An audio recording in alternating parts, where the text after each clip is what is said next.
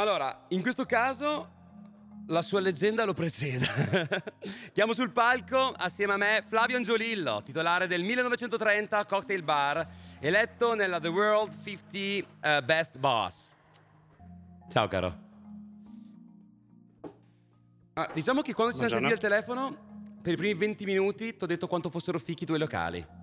Sì, eh, è stato molto, molto gentile. Ti, ti ringrazio.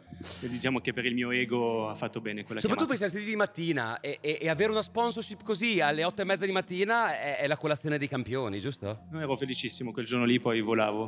volavo Fantastico, dobbiamo sentirci più spesso allora.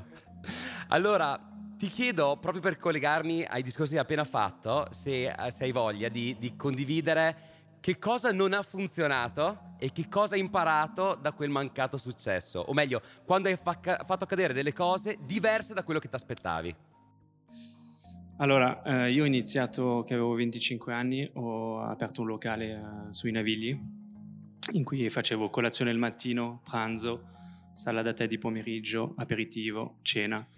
Dopo cena, se per caso c'era un po' di gente, alzavo anche la musica ed è stato una merda, non è andata per niente. Che è successo? Che eh, semplicemente non avevo capito la mia, la mia, città, non avevo capito dove ero. Eh, a Milano, ma questo discorso vale per ogni città che c'è in Italia, basta capire quello che, uh, che vuole il tuo cliente. A Milano c'è la fila lì davanti perché è la migliore pizza di Milano, lì c'è la fila davanti perché c'è il migliore sushi di Milano, lì c'è la fila davanti perché c'è il migliore gelato di Milano Dunque semplicemente io facevo troppe cose e la gente non capiva. No. Sai, tu hai imparato a tue spese quello che magari ti sarebbe costato un semestre ad Harvard sulle logiche del posizionamento. Quando vuoi fare tutto per tutti, finisci per fare un c per nessuno. Giusto? Dunque da lì ho chiuso il locale e uh, ho riaperto un locale che si chiama McCaffè sui Navigli e da lì uh, abbiamo deciso di fare solo colazione il mattino e uh, cocktail e basta.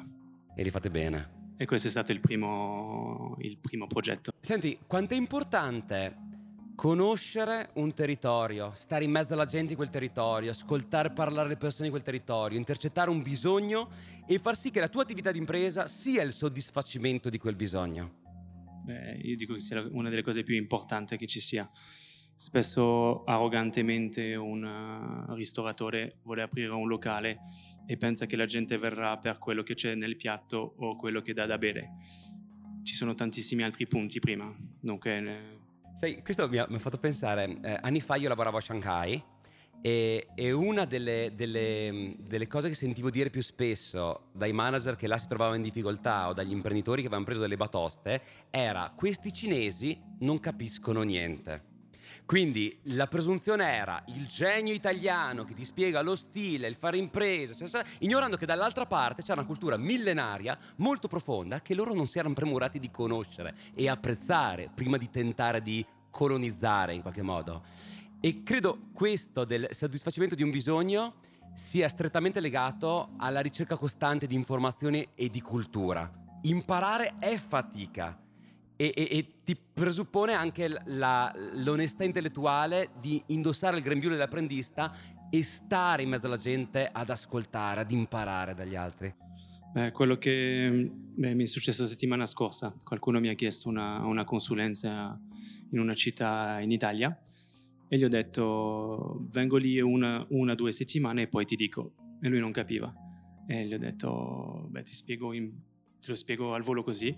Verrò lì uscirò tutte le sere, vedrò che cosa funziona, non funziona nella città e da lì adatterò dunque a questa consulenza per te se vuoi andare a, dunque, a fare numeri, a spaccare. Perché semplicemente io dico che le persone normali sono qui, il genio è qui, se tu ti piazzi subito qui e beh, la gente non capirà niente, guardate Picasso che l'hanno capito quando è morto, a quel punto piazzati proprio subito davanti. Anche se tu hai eh, altre uh, cartucce nel, nel, fucile per andare a fare cose ancora più belle, però tienitele e spara piano piano. Anche perché, diciamocelo, l'iconografia del genio che raggiunge la gloria post mortem, anche no. Cioè, uno che vive come un disadattato nella vita e poi posteri l'ardua sentenza, tanto vale riuscire a mediare ciò che è la tua idea pura ma declinandola nel soddisfacimento di un bisogno. Mi, viene in mente, guarda, un'allegoria tipica della filosofia che è Platone. Platone dice, l'essere umano vive in una caverna alla stregua di uno schiavo.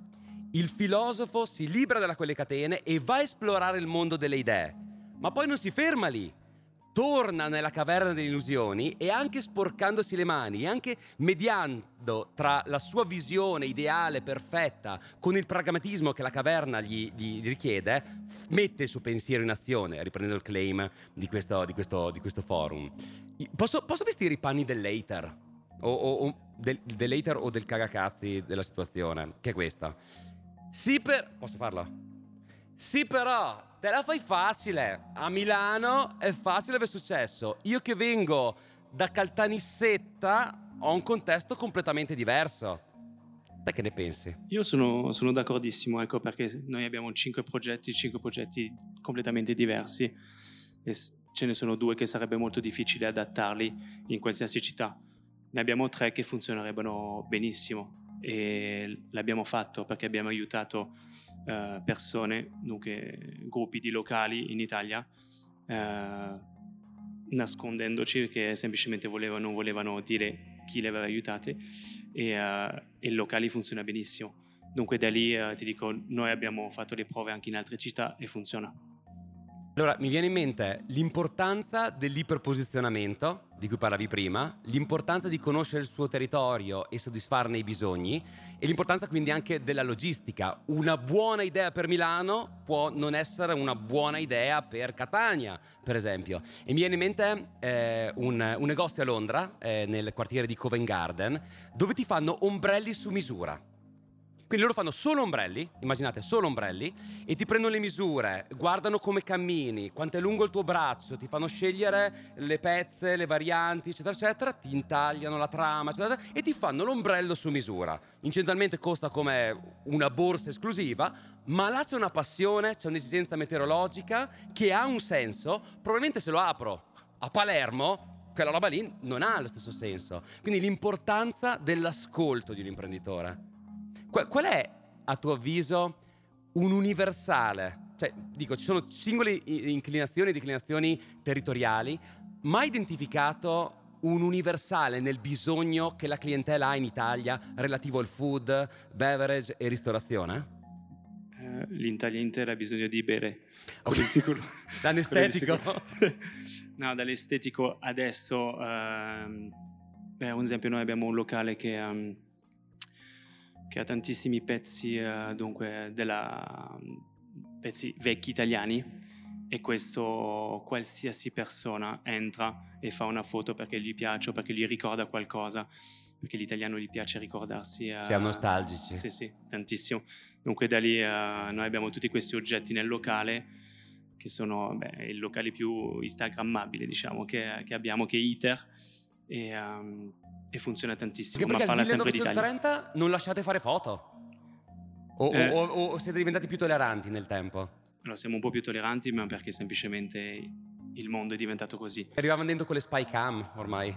No, perché all'inizio la gente veniva e si voleva taggare, voleva taggare il posto che il 1930 è un posto nascosto a Milano. Invito ad andare a cercarlo se vi fanno entrare. No, si devi essere, diciamo, amici di tutti i locali per riuscire a... Molto italiano, dovete essere amici di amici questo è italianissimo. Questo. Io, come potete sentire, ho un accento francese perché ho vissuto tutta la vita in Francia. Ma una delle prime cose che ho imparato in Italia è questo. Il valore della relazione anche. Senti una cosa, eh, visto che poi parleremo anche di internazionalizzazione, e una delle, delle, delle cose che ti ho detto nella nostra telefonata è stata appunto ma questo progetto qua, o almeno uno di questi progetti, merita un respiro più internazionale perché paradossalmente sta stretto in Italia, con tutto rispetto per il nostro bellissimo paese. Dove trovi delle caratteristiche geografiche che quel modello potrebbe ben soddisfare in termini di, di bisogni della clientela? Dove tu vedi a livello geografico del potenziale per una o più delle tue idee di impresa in questo momento? Beh, adesso un esempio, se rifacessimo il, il MAG a Parigi sarebbe un'ottima cosa, perché uh, quello che abbiamo capito noi quando abbiamo aperto i locali è anche che la gente si sta annoiando adesso nei locali. La gente va per bere, per fare un po' di storie vediamo che la gente non ci prova ne più, nemmeno più con l'altro tavolo accanto, che era una cosa normalissima da fare in un ristorante. Il motivo per cui la facevi bere? Eh, com'è? Era il motivo per cui la facevi bere? Sì, anche, Eh. detto, me era la cosa... No, preferisce farsi una story perché adesso se, se non hai fatto la story non è successo. Eh, dunque da lì ti dico, è una cosa che abbiamo pensato fare anche sui nostri menu e tutto, di fare divertire la gente. A Parigi ho visto che ne hanno bisogno, a Berlino ho visto che ne hanno tanto bisogno, perché a Berlino hanno delle idee incredibili. Io spesso ci vado per vedere bellezze di locali o concetti di locali, ma la gente proprio eleg- fa- eh, relazionarsi con, con il, cliente male malissimo. Sei il giovane più vecchio che io abbiamo incontrato in tutta la mia vita e te lo faccio come un grande complimento. Mi devo chiamare Benjamin Button. Esatto. Sì, esatto. è, è sorprendente quante cose belle hai fatto, la capacità di reagire ad una situazione di difficoltà e capire quanto sei stato di ispirazione e per me come tuo cliente e per il nostro pubblico. Se questo è il futuro dell'imprenditoria italiana, dico che luminoso è il futuro che ci attende. Grazie Flavio. Grazie a voi.